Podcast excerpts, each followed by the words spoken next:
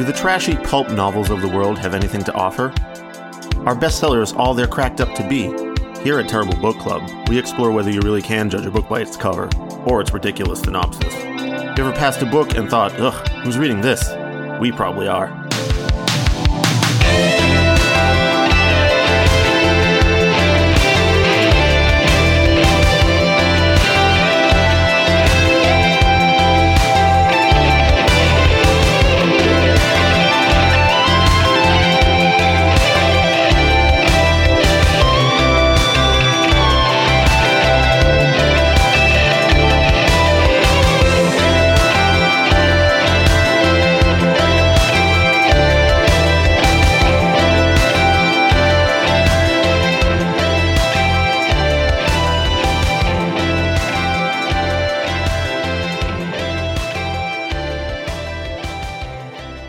And welcome to episode 111 of Terrible Book Club.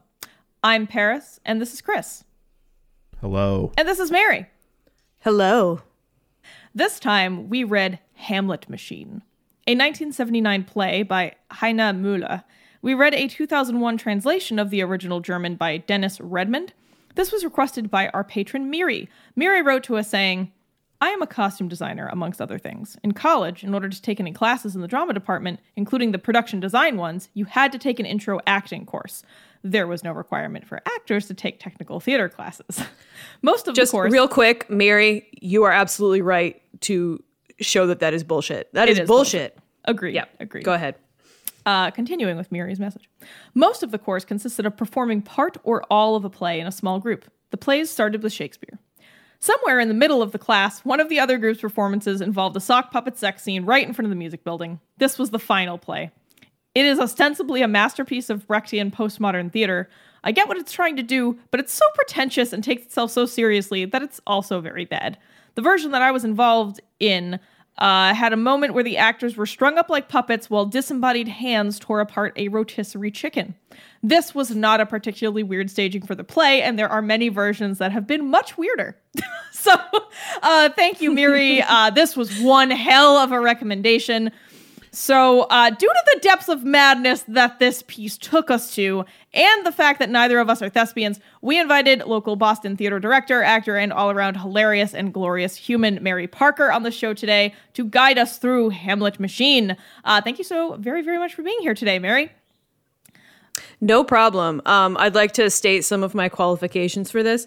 Um, I was I was in a production of Hamlet. Yes, that's right. I'm that much of an expert. Um, I also took a class in post-humanism and I didn't read any of the books and then I wrote my final paper on RoboCop and got an A. So, yeah. Hell yes. Amazing! pretty Hell pretty yeah. much a genius level philosophy student right here. That's how you do Also- higher ed.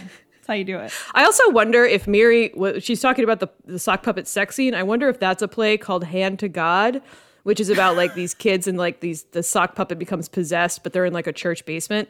And there is a sock puppet sex scene, but there's also a scene where the sock puppet like murders all these people or there's like blood everywhere.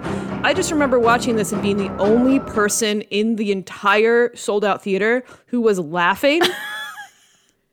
and it was really fun, but also a little embarrassing. But oh well. Guess people Mary- don't think sock puppet bloody murder is hilarious, but like I mean, Mary and I have a long history now of being the only people laughing in a in a packed theater. Uh, it's very true. we once Yeah. uh, we once made a lot of people mad. We went to go see Cats. Uh, I mean, to be fair, it was cats, so you know, fuck them. and it also wasn't the. It had been out for months. Anyway, fuck those people. Moving on. Yep. Uh, Mary has also recently appeared on the uh, book number fifty-one episode of Sweet Valley Diaries, a podcast about the nineteen eighties Sweet Valley book series. You know, I never Yes. read those, but they were ubiquitous. They were just everywhere. Oh yeah, they were they were like Babysitters Club and whatever the other one was that everybody read all the time. Yeah, Yeah, so you know, Mary's just making her book podcasting rounds straight from Sweet Absolutely. Valley. All right, if this is your first time listening to the show, what we do here at the Terrible Book Club is we read books that we assume will be bad based on their cover, title, summary, or some combination of the three. Sometimes, like today, we read books or other written ephemera, such as plays, uh, that our patrons, listeners, or friends recommend.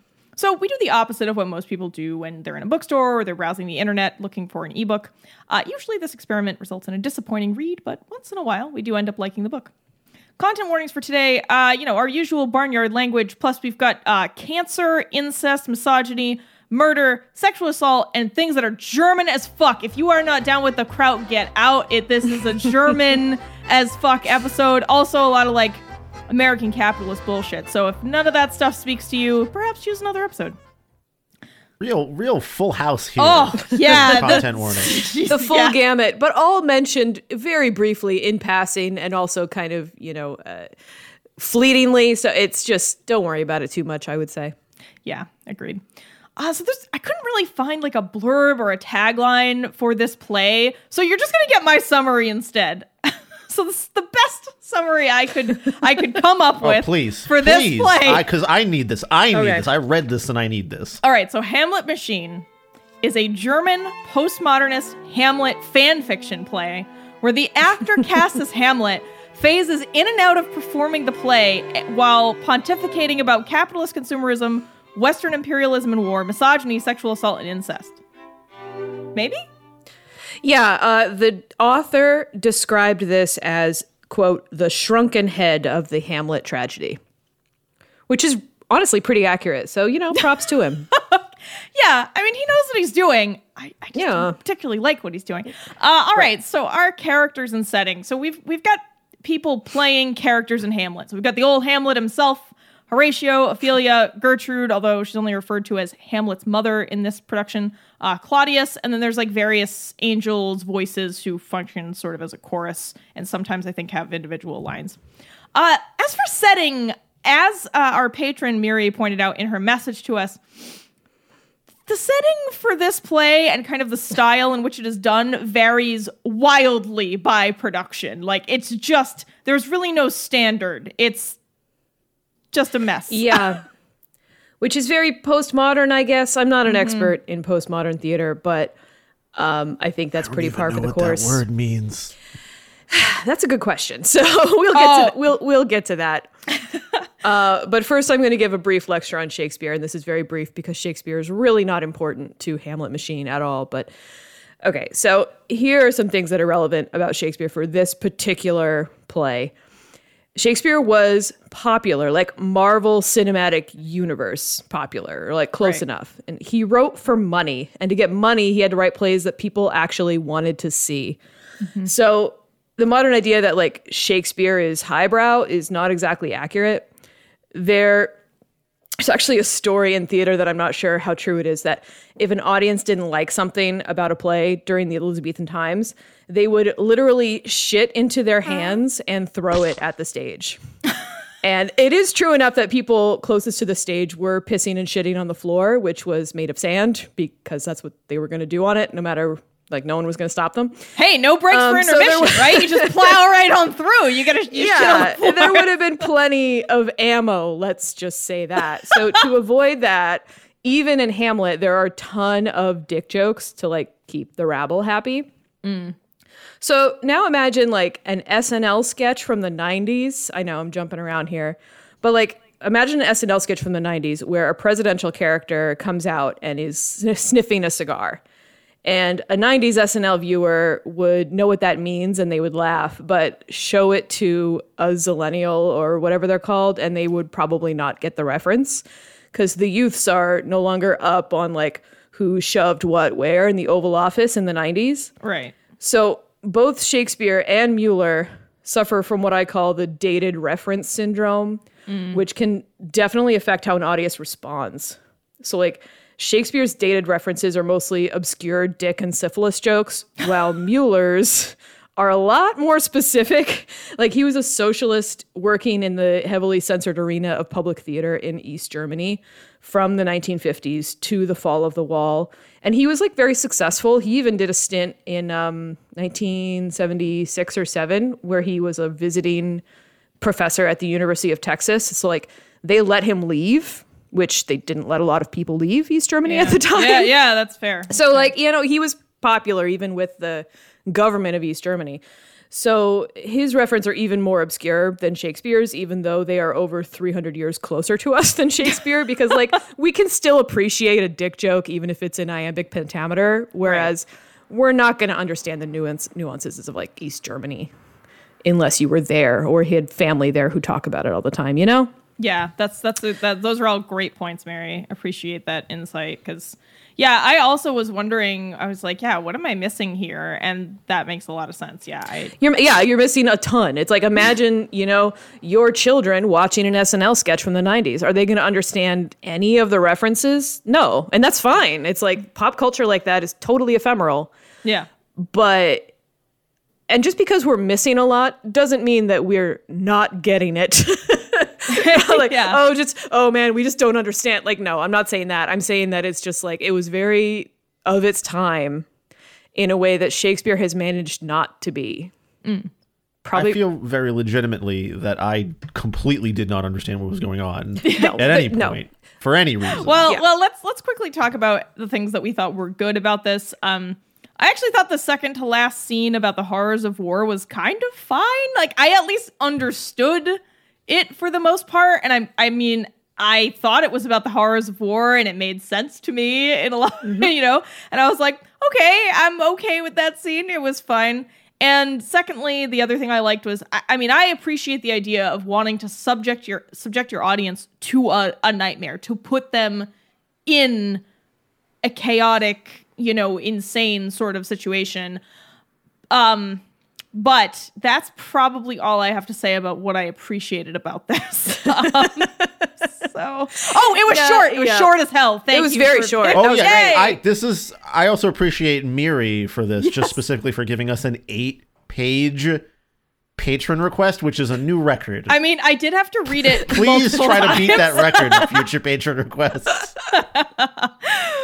Yeah, totally. I mean, not that it didn't take me like 45 minutes to read it because I kept throwing the script across the room, shouting bullshit, but you know, I actually have um, my own problem. I I have amazing texts from Mary where I asked her to do the episode and was like, okay, cool. And then like hours later, she's sending me screenshots of the printed script with her notes on it. And I was like, Mary, I love you. Oh wow, Yeah. going full like editor here. Yeah. Uh, I can't help it. I you just stared at it on my phone with like with increasing confusion and brought it closer and closer to my face as if that would help me understand what was going on. I just remember when I you like you read it before I think I read it before you and then you read it and we were having a messenger conversation while Chris was reading it. So in real time I just see meme after meme of confusion coming from Chris. It's like Krusty the Clown going, "The hell is that?" And then like a monkey scratching its head. It was just Oh, that is the experience of this of reading this play. Um, but Mary, I think you have some some things to say about what was good.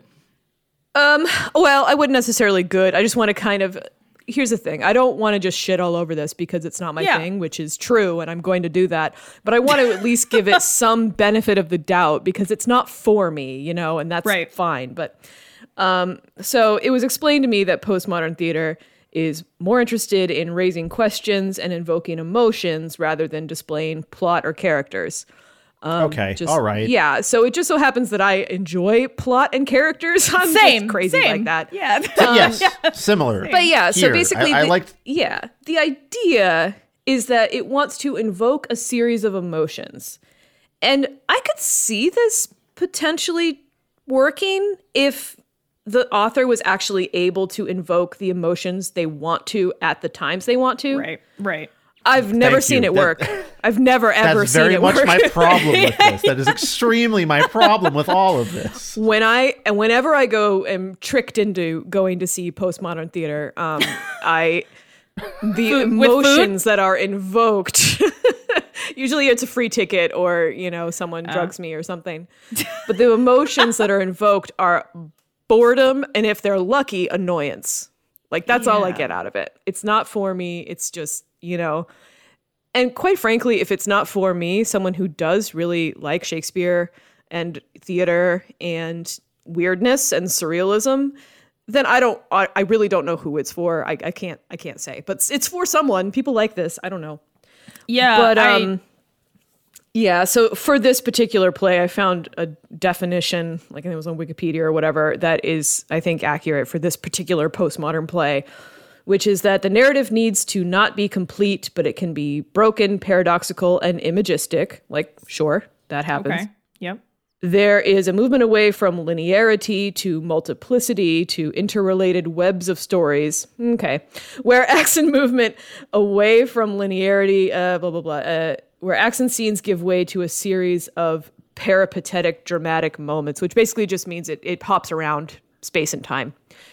Um, yeah. And, and just is a, a series of images rather than a real story. Okay, so it is a it is a nightmare. That is It is a nightmare, yes. That's exactly how I felt. No, you were right. You know, it's Yeah. exactly how it feels is a bad dream, a nightmare or a dream. Yeah, because it Mm-hmm. has all the same hallmarks of a dream or a nightmare in that in what you Yeah. just described. Um and I guess I'm not I guess I'm not totally opposed to that, but Definitely not.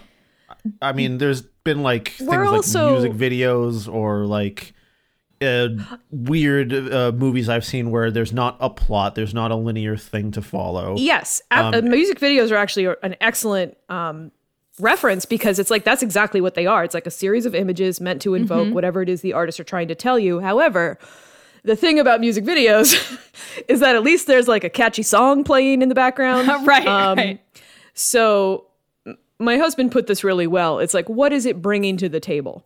Like, there's plenty of stuff that we all like that's surreal and weird mm-hmm. and, you know, mostly based on images, like Pink Floyd's The Wall. We all love Pink Floyd's The Wall. It's a great album, but it's definitely a, it's, it's kind of opaque. Like, it's this very specific artist's very specific vision of his childhood and, and the world and his inner demons, blah, blah, blah.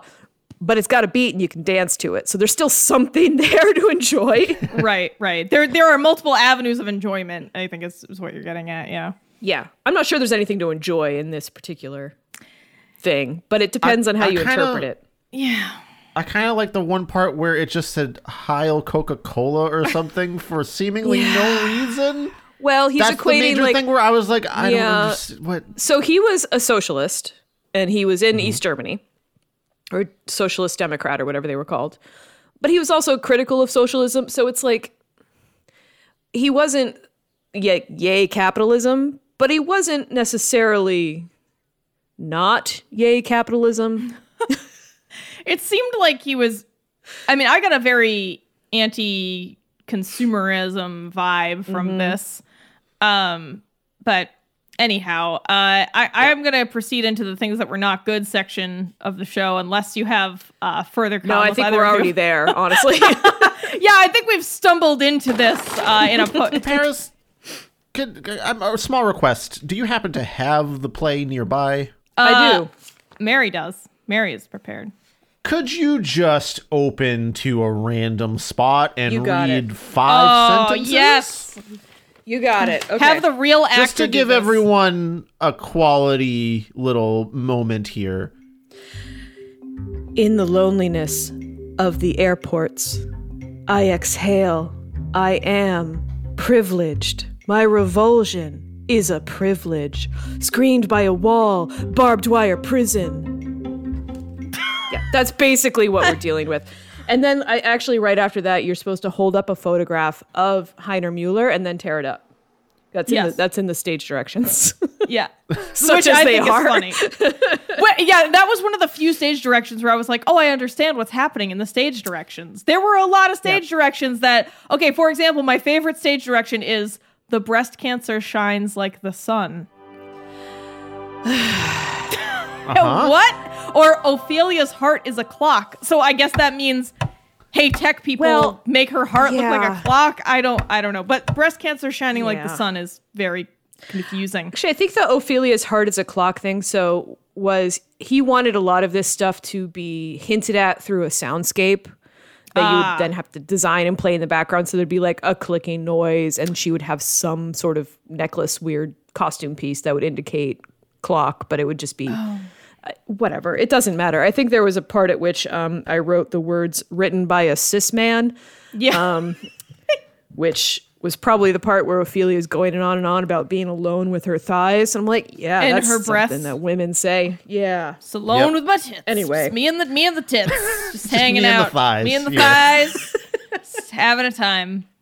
Yeah. Um. So that that brings- brings me to my next point, where there's this heavy negative focus on women throughout this play. Women seem to exist in this play only to be hated, abused, or like signified as dangerous somehow. Ophelia straight up gives a striptease, and and it's not in a way that could be construed as anything that's empowering. It's it's really hard to view it as anything other than extremely male gazy kind of stripping. There's a part where the the character playing Hamlet uh, says, "I want to be a woman," and Ophelia helps him put on makeup and clothes, and it's described as like whores makeup and whores clothes and you know and look i i would understand you know because of course um representing something in a work doesn't mean that you're you know approving it or or saying you know this is this. Sometimes it's there to be ridiculed. And i would understand it if all of this was here to show, show how poorly women are treated in the real world but it ultimately just feels really voyeuristic and kind of like I don't know. I got the sense that it was like, oh, poor man dealing with war and capitalism, and then there's these damn women over here, and they're not helping either. I mean, it just really, I, I could not ferret out a feminist message surrounding any of this. It, and the weird thing is, like, I, I read a blurb where someone was like, "This play is really feminist," and I was like, "How though? I don't understand." I can And this- perhaps posit yeah. something that mi- I, I don't think this is it really because again I I was untethered from time and space and reality as I read this so I have no anchor or point of reference for anything here. But like because Ophelia was talking about how used she is all the time, that can perhaps be the feminist message and just acknowledging that women are objects that's the only possible thing that just like pointing out that hey sometimes women are viewed as sex objects yeah, I mean, I guess I guess you're right, but it doesn't. When I was reading doesn't it, say anything about that Yeah. it just uses that it I points think that at that it whole symbolism would have to be conveyed by the staging, which Yeah. there's very little, at least in the version that we are looking at. Maybe there's another version with more stage directions. I don't know. There's very little that we're given in terms of what this is all supposed to mean, which I think is what pisses me off the most. Like, it's so opaque. It's so like self-referential to agree where it's but you're also putting this on a stage, but it's all about you and your feelings and your feelings are extremely, you know, uh, yeah, I, I can't think of any other word than opaque. Like it's just him with his thoughts, and then he Yeah. makes us all watch it. yeah, it's just like being in his weird dreamscape and not, but not having any feedback from him on what the his dreams are about. So you're just like, all right, that was, I don't know, dude, you got some problems, I guess. Like, I don't know. I mean, he uh, definitely had problems. Like his, I think his dad was like taken out of his house when he was a child and killed by Nazis. Like those are the Oh, level God. of problems he's dealing with. So it's like this guy has Yeah. a lot of trauma and like personal complicated feelings about his country, and that's that is interesting. Yeah. this play is not interesting. yeah i so yeah just to tie up the feminism thing i i agree chris that i think it was put there to be like oh wow look how abused women are but when i was reading it it came off as silly to me it did not come off it it came off as making fun of the idea that women are abused and ridiculed and treated as negative dangerous sex objects. Like it did not come across to me as sincere in in those feelings. And again this might just be because we're not watching a performance of it which we will do later today. Um I, guess my next point is this play is eight pages and that's being generous. What can you really get across to an audience in 15 minutes when your point is buried in a script and scenery that is just a fucking living nightmare? And we, I know we already talked about it and how there's really no point, but well, and somehow there are staged versions of this that are between one and eight hours long. yeah, I I Obviously, Eight? they add some stuff. Yeah, eight. that sounds He- like actual Mueller- hell. Mueller staged a production of Hamlet that was eight hours long. Um, it was like Europe is a post-apocalyptic wasteland, and Hamlet doesn't matter. And it's like, yeah, I mean, already he doesn't matter. Yeah, we're already there. Okay, Wait. great. Hold, hold, hold on, hold on, know- hold on. There's, there's play fan fiction out. There's theater fan fiction. That's out what there? this is. Well, yes, there is. No, but, like, usually the don't, you eight-hour don't, version you of just post Hamlet, it on you have to AO3. you don't actually share it with the world and make people like an eight-hour production of Hamlet. You've added things. You've you've expanded the universe with your own yeah. version. You know the play It's within theater a play. fan fiction. You know the play within a play in Hamlet, or if you're at all familiar with Hamlet, like Hamlet puts on this play that is similar to how his dad was murdered to try and see how his uncle will react to it. Like if Mm-hmm. he reacts to it badly, that means he probably murdered my dad because Mm-hmm. he's feeling all guilty. Great. Great part. Um, Mueller replaces that play with Hamlet Machine. so all the people in Hamlet are sitting around watching Hamlet Machine. Oh my god, so meta. oh wow, Yes, I don't know. I, I, would, I just want just to another layer of confusing to me. I just want to say, Chris, that I, I feel as though most theater is fan fiction because every production is slightly different. Obviously, different groups are going to, you know, some of them just are. blew my mind with that one. That is so true. yeah, yeah. I mean, because like some groups are going to make small changes. I mean, think about Mary, the the play that I worked on for you, where um, you know, you decided to set it in a circus with clowns. Yeah, I added a bunch of clowns and then I killed them all. It was great. It so was yeah, really you're good. totally right. It's like I added things I was fans of, yeah, yeah. i.e., clowns, Uh, and that, then and had that them all get murdered. and that play was called The Revengers Tragedy. I forget who wrote it. Uh, now I can't remember either, but it's Revenger's Tragedy. Thomas Middleton, I believe. Thomas Middleton. Yes, thank who you. was contemporary with Shakespeare, or maybe just a little bit after. So similar era. Yeah. Um. So all I'm saying is that you can take sh- things from Shakespeare's time, including Shakespeare, and add clowns and blood, and all of a sudden it's really entertaining. and you know, or you can add, you know, a soundscape and imagery about uh, socialist Germany, and then maybe it's not so fun. yeah. It's all what you make of it. I, I, listeners, I invite you to watch uh, the 14 minute film adaptation of Hamlet Machine. We are going to watch it together and post uh, our reaction on Patreon. So if you're a patron, you'll get that. But if not, still, just find it. It's somewhere on Vimeo. Maybe I'll post the link somewhere. Um, yeah. Mo- moving on to the, you know the next point. I, I think I said earlier one of the things I liked about this was the idea that he wanted to put the audience kind of within this nightmarish sort of uh, setup here, and I, and I get that, but I feel like if the audience doesn't understand any element of it or feel any connection to the context of the nightmare, it it really so for me it really just feels like these a bunch of theater people were like, "Oh man, we need a new high that we can't reach with regular plays." And Mueller was like, "Here, let me make this designer drug of fucking Hamlet machine that just brings you to strange new highs, but at the expense of meaningful experience." And I, I don't know, that was like just how I felt about it Yes. after a couple of days. I think I wrote this rant into the notes later, but I might as well do it now.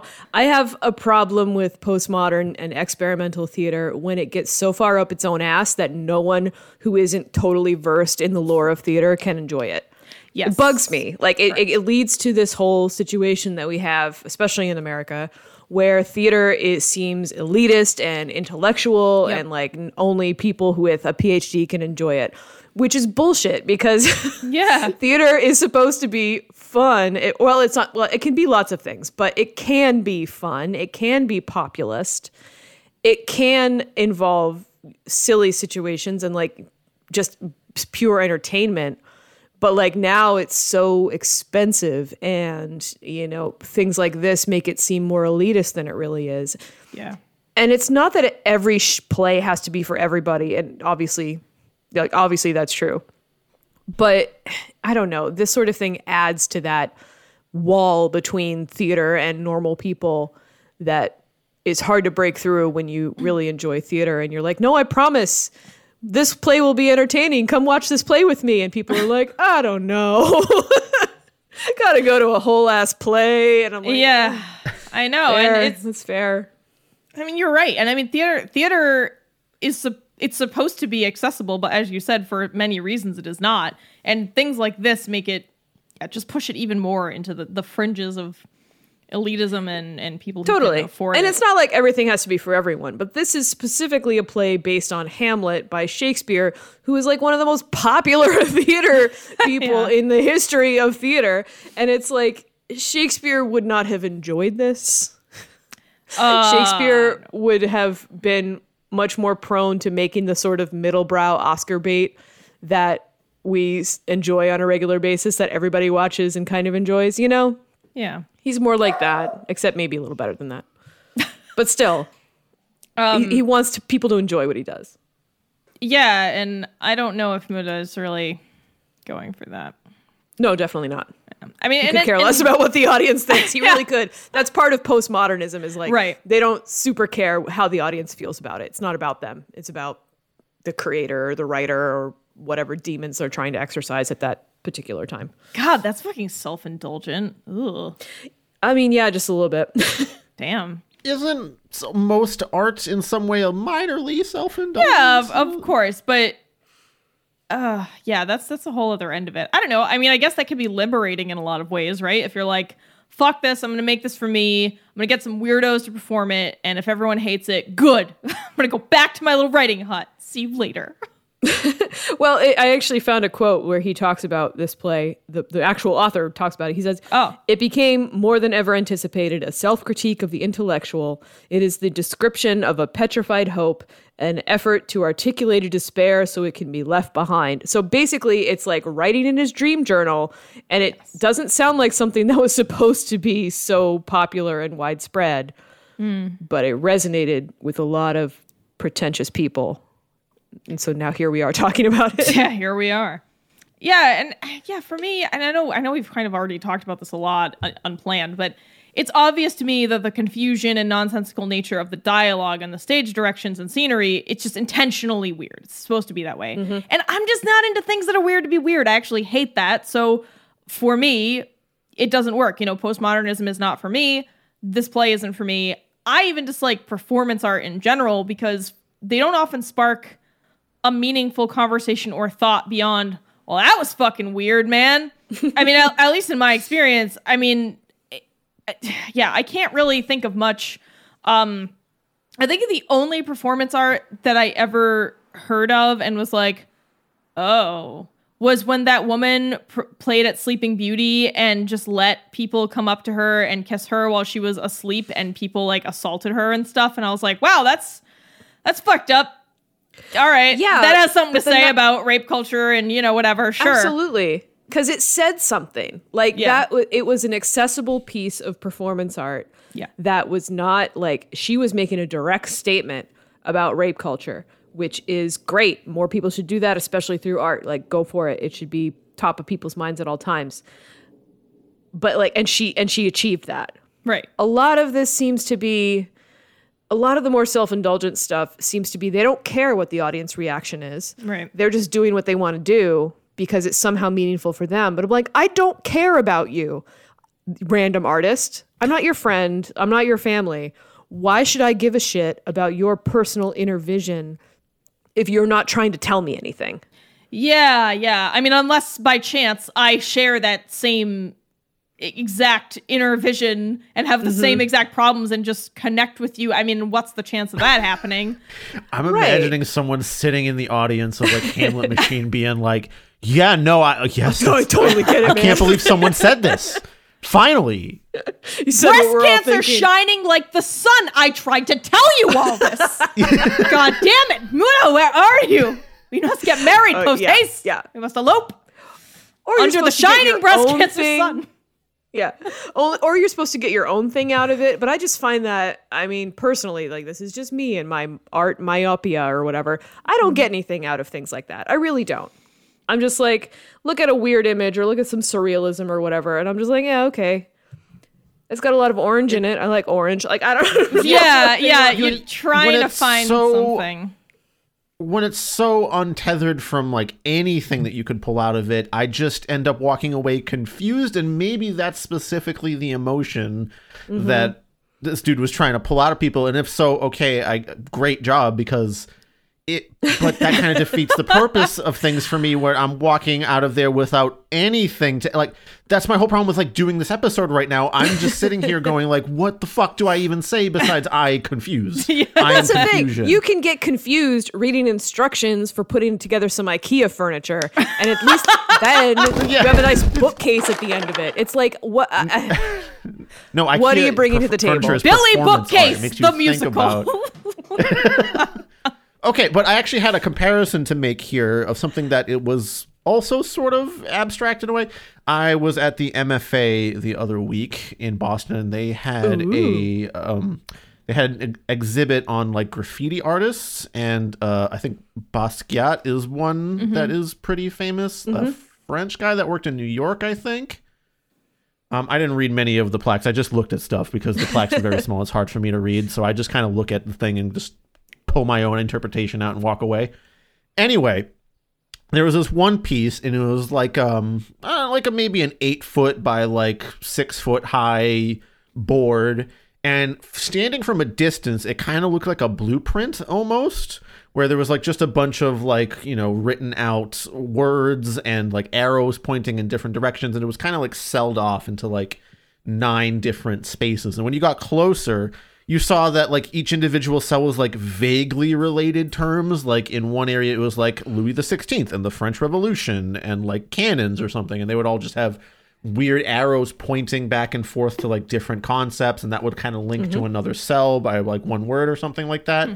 And that was confusing and somewhat opaque in exactly what the thought process was. But what I took out of it was like, oh, here's someone's particular way of like free associating these thoughts in his particular mind. Yeah. And I could see that based on the composition of it being laid out kind of like a blueprint almost.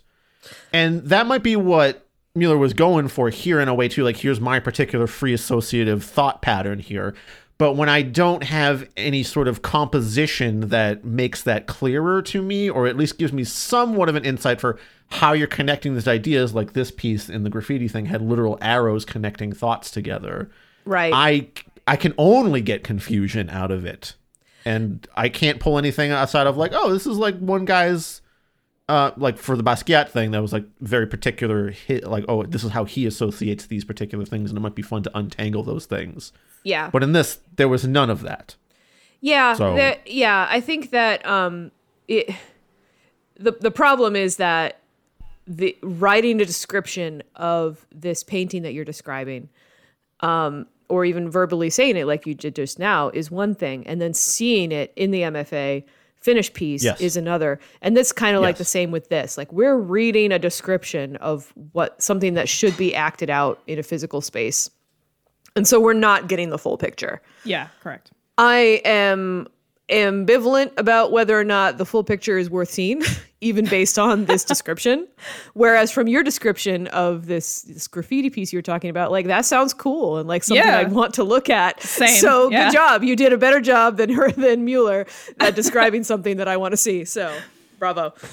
Yeah, and Chris, I think you had a great point in the notes, um, similar to what Mary was saying earlier, where you know, making sort of making theater less accessible, more elitist. Um, Chris, I don't know if you want to read the note instead of me, but uh, you were Um, you were talking you about you were explaining like your um that even at that exhibit at the Museum of Fine Arts there was a similar thing where a lot of the pieces had little paragraphs on them and most of the paragraph was saying this is a take on postmodern something a rhythm a rhythm with a blah blah blahism bent and your note was like I don't give a fuck what genre this is a twist on if I can't understand it and if all of your explanatory explanatory context assumes I know what all of that is, it's a bad explanation. So there's just all these walls, you know, these like locks keeping you from really experiencing anything other than confusion. Yeah. And if it's a piece of art that's only meant for other artists, then maybe it shouldn't be in a public art building. That's all I to say about that. Yeah. I would also like to credit my partner Rebecca for actually articulating that thought in the first place for me, which made it much clearer when I was reading this thing on how I felt about that. oh, thanks, Rebecca. Citing my sources. Props to Yeah. Rebecca. yeah. Um, I, I was also just thinking, you know, Mary, when Mary was talking about how, you know, we're definitely missing a piece of it by not watching a performance, and I agreed. I started to think about how I did actually like the stage direction where he's like, oh, rip up a picture of me. But then I'm like, if you're in the fucking audience, you don't know what he looks like. you don't know what that picture is. Like, how did, so Well, I this is another like- thing about about dated references. It's that he was a, an incredibly popular writer in East Berlin from the mm. 50s to the 70s. So people in the audience very well might have known what he looks like, which is something that's going to be lost in subsequent generations doing this thing without looking at his photo on Wikipedia. Yeah, and I'm also well, I guess I was just thinking like how big would the photo have to be for the audience to be able to fucking see it, right? Like I would be Full ripping up length, this giant poster board. foot. Ugh. yeah, just no, absolutely. You I- I- but on the other hand, theater people absolutely put little Easter eggs in their own shows Yeah. that no one in the audience will ever be intended to see. But they're not usually something that's so big and in the audience's face as showing them a picture and ripping it up as if that's supposed to mean anything to them. It's usually some little dumb bullshit in the background. I do that all the time and I love it. It's my favorite part usually. But it's not for anyone and it doesn't it doesn't distract from anything. yeah. All right, Mary. I think I'm going to let you close this out because you got a you got a good note here about what we're talking about right now. Yeah, okay. So uh, basically, I just what I said was what I dislike most about postmodern theater and really anything um, in this sort of experimental arena is that it's so elitist. And most of these plays seem to be intended for an audience that is so bored with theater, like Paris said, that they have to pursue a new kind of high and an intellectually stimulating philosophical experience, which is great. Fine, great, good for them. But it simply adds you to you the. want- You want a nightmare? I got, I got, a, I got a play nightmare in here. Check it out. Hey, man, right down here. yeah, yeah, absolutely. So it's like, yeah, you're great, but it, it just makes it more impenetrable for people who are not familiar with theater, who hear about these kind of things that get famous, and they're just like, well, that's just some more intellectual bullshit. And honestly, this is like a giant problem in all of America right now, let's just say, where there seems to be this big schism between so called intellectualism and I don't know what you even call the other side populism Yeah, regular. but you know it these are the sort of things where if you made an interesting postmodern piece that spoke to lots of different people wouldn't that be even more impressive than Yeah. whatever this Yes. is like Agreed. that would be really cool but it would be, it but instead doesn't we got happen very often we got. Hey kid, you want to see breast cancer shine like the sun? Hey kid, you want a bump of Müller?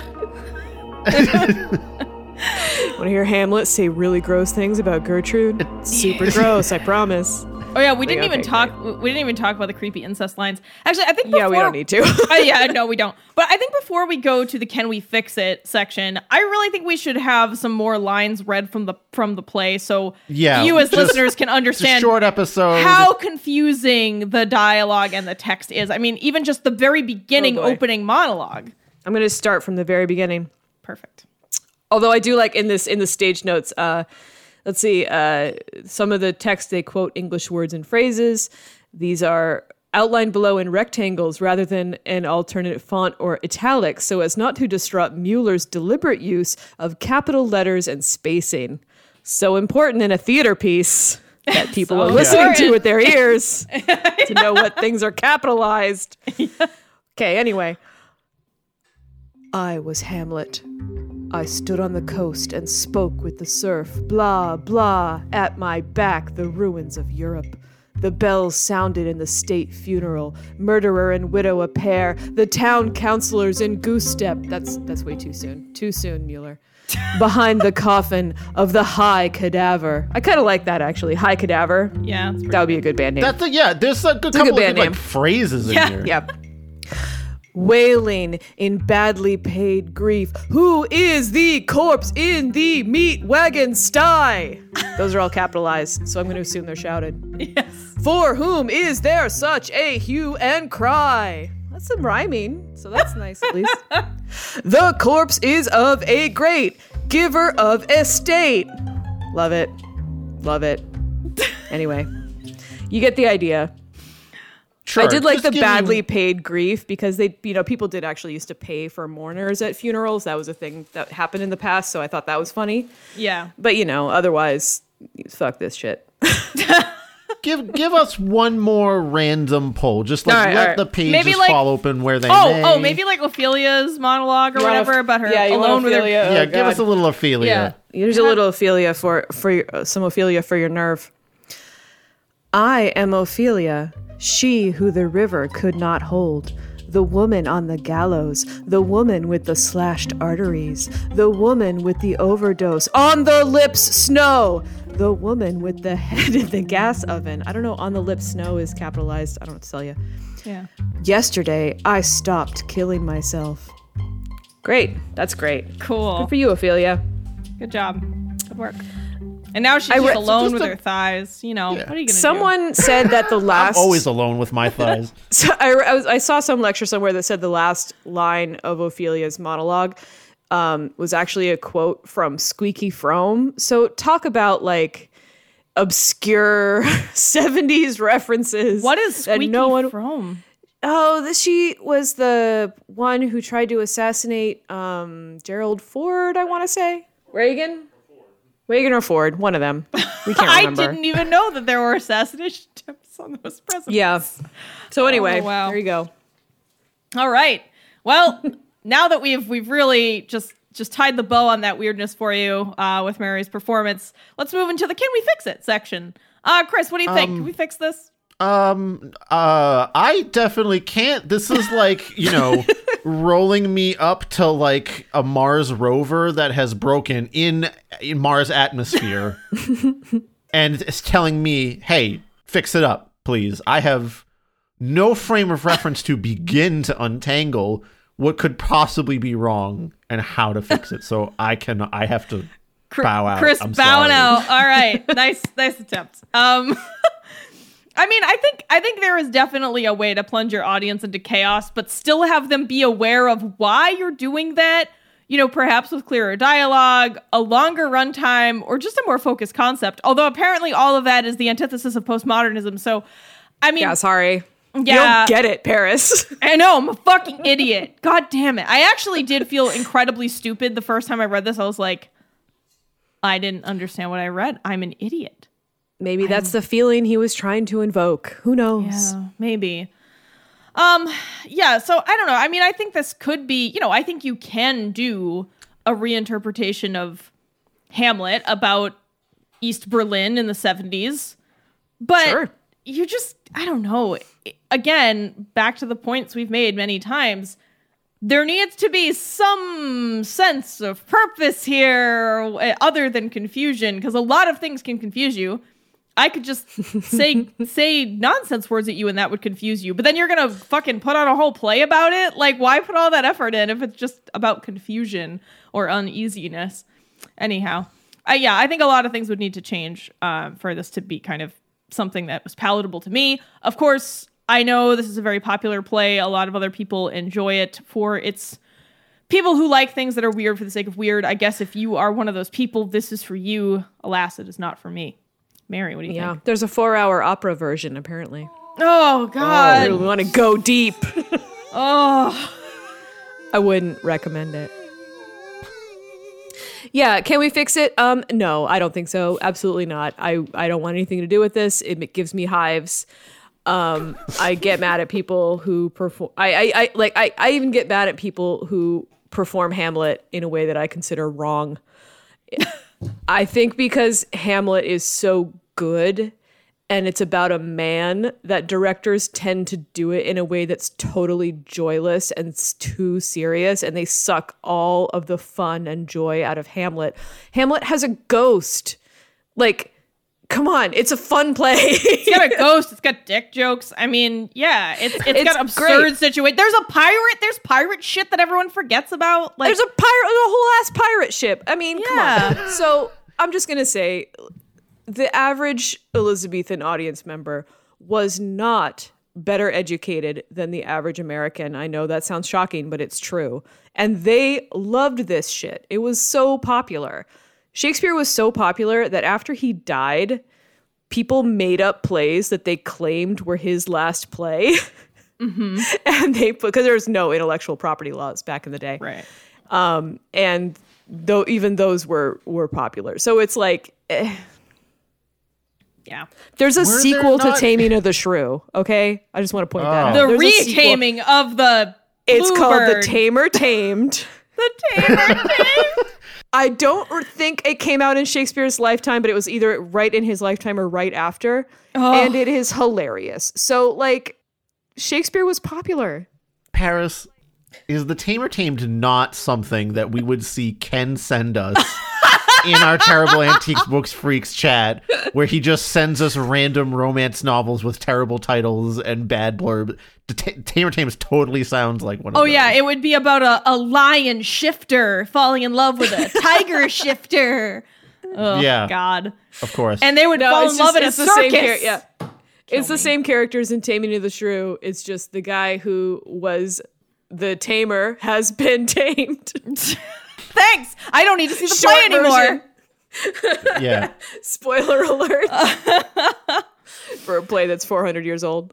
Oh, wow. Well, this was certainly a time. Uh, we are going to actually watch the 14 minute film version of Hamlet Machine. So um, I encourage you all to do that just so you can get a sense of the visual and experience it being performed rather than uh, simply read. You can also just find the eight page um, play online for free. There are a couple of translations that are out there that are easily accessible. So um, yeah, I don't know. Thanks so much, Mary, for being here. You definitely made this more uh, accessible for us. Yeah. No problem. Thank you for your quick addition of y'all ham and wrong Mary Parker. I have very strong opinions about Hamlet, and we don't need to get into them because this play has nothing to do with Hamlet. So let's just continue. Yes. yeah. yeah. Uh, yeah. So thanks a lot for being here. Um, Mary, do, do you have places that people can find you, or would you rather not be found on the internet? Uh, yeah, no. Um, you can find me um, wandering the streets um, of Boston, w- li- like trying to convince people that theater can be fun. Or uh, if you are interested in science, you can listen to my podcast by googling Eureka's Sounds of Science. Oh, thank you. Yeah. I- sorry, I forgot the title of that. Thanks for putting that in there. Uh, No yeah. worries. So you can listen to Mary talk about science. I'm sure we'll have Mary There are back. Far far fewer rants about Hamlet on my science podcast. yeah, Mary, Mary does science stuff. That's for, what, that's for when you're out on the streets trying to convince people about theater, and they're probably put off a little bit by the sudden Hamlet rants. From yeah, maybe a little bit. It could be the crazy in my eyes, or you know, the way that I grip their hands too hard when I talk about how Gertrude is a really lame character. I mean, alternatively, it Y'all could ham it wrong. Alternatively, it could be all the clown ephemera that's usually on your body. could be, could be, could possibly be. uh, yes, just a clown woman running up to me in the streets of Boston, screaming "Y'all ham and wrong." I yeah. I mean, usually that's something you see in New York, not Boston. So I'm bringing Yeah. it back. bringing it back. Oh, all right. Well, All right. let's. Oh, sorry, Chris. Did you have something there? No, I was just saying, was let's let's wrap it up. Yeah. Um. All right. So uh, this is just a segment where we thank patrons. So uh, thank you. Give the show a coherent ending. You know, like you, I turn to the sea. Blah blah blah. Okay. Um. Thank you, patrons. Thank you to Miri for recommending this. This was a great recommendation, both both for brevity uh, of form and um, batshitedness of content. Thank you, Miri, for being a patron and for recommending this. Thank you to the rest of Thanks, our patrons. Mary. You broke me. Yeah, actually, thank you, thank you, Mary, for getting Mary on the show because I've been trying to find an excuse to shoehorn Mary into this podcast for years. Uh, well, thank you to the rest of our glorious patrons. Thank you, Dari, Greg, Veronica, Will, Dee, Jared, Lynn, Sinya, Yakub, Bobby Blackcat, Jensina, Mayo Cat, Elliot, Kieran, Martin, Jay, Scott, Luchek, CTAP1, Miri, again, Yanka, Robert Allen Cook III, David, Julius, and Anya. Thank you. Thank you all. God, patrons have been just been coming out of our ears lately. Oh my God, the David. That's amazing. yes, Wow. it's him. Great patrons. Uh, we're still waiting on that new art, and then we'll put it on some stuff and send it to you patrons. But um, I think it's soon to be finished. Question mark.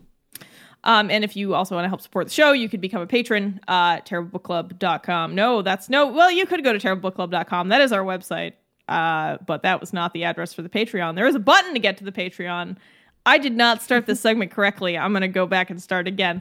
All right. No, uh, keep going. This is funny. This is good. Go. Stop ruining good airtime. So if you can if you can find our Patreon, you can subscribe to it. I'm not going to give you its location. Um, you can also simply We're gonna obscure it with postmodern website plugs. um, you can Very on also brand. Very on brand. I know. Uh, if if you're int- if you are a YouTuber, you could go on there and just click subscribe on the Terrible Book Club YouTube channel to help us reach monetization. Uh, you can also follow us on Facebook, Instagram, Twitter, and Goodreads if you're on any of those platforms. You can send us an email um, at terriblebookclub at do- terrible. Wow, can't talk. No, that's okay. This is postmodernist dialogue. It's fine. I can just say nonsense. It doesn't matter. Um, Free you can, association. Go for it. you can email us at terriblebookclub at gmail.com or you can send us a message on Instagram, Facebook, Twitter, Goodreads, or Patreon if you're a patron. Um, otherwise, you know, it's it's nice to hear from folks in reviews or uh, if you just want to share the show for others, also helpful for us. Any of those things are cool. Um, I think that's all I've got. If uh, Chris or Mary have anything, go ahead. But otherwise, I think I'm going to skitter off into the darkness. You should check out Graveborn at gravebornma.bandcamp.com. Oh, yeah, Chris- Chris- Where we have a new album coming out. Woo! Chris has the Got two singles up. When the next episode um, is up from this one, uh, the album will be fully released. On that episode, I talk about just the singles. I should have talked about how the album will be out by then. But hey, you're gonna hear it in like reverse order, postmodern. Oh, yeah, plugin yeah, it's order. all part- Yeah, I was gonna ask on a scale from Bjork to like Philip Glass, how postmodern is your new album? Hmm, I think Bjork is still a little too high for it. So if that's like the low end of the scale, like we're like half a Bjork, maybe. Like Okay, no, half a quarter Bjork. That's a great. quarter- no, that's actually my palate level. So that's Yeah. that's appreciated. Oh my god. It's still pretty very clearly death metal, but like it's it's supposed to be able to loop back on itself like from start to end and like it's a continuous play kind of a thing. So it's one of those okay. things. That's a little post. Okay, Yeah, so I'd, you call are that, half a I'd call that a Radiohead. Yeah, Yeah. Half of Bjork is a Radiohead officially on the new scale. Okay, sure. Makes sense. Oh, well, hopefully we'll see you all next time for, I guess, the next edition of Postmodernist Scales with uh, Chris and Mary. Sick. all right. All right. Goodbye, everybody. Bye Paris. Bye Mary. Bye.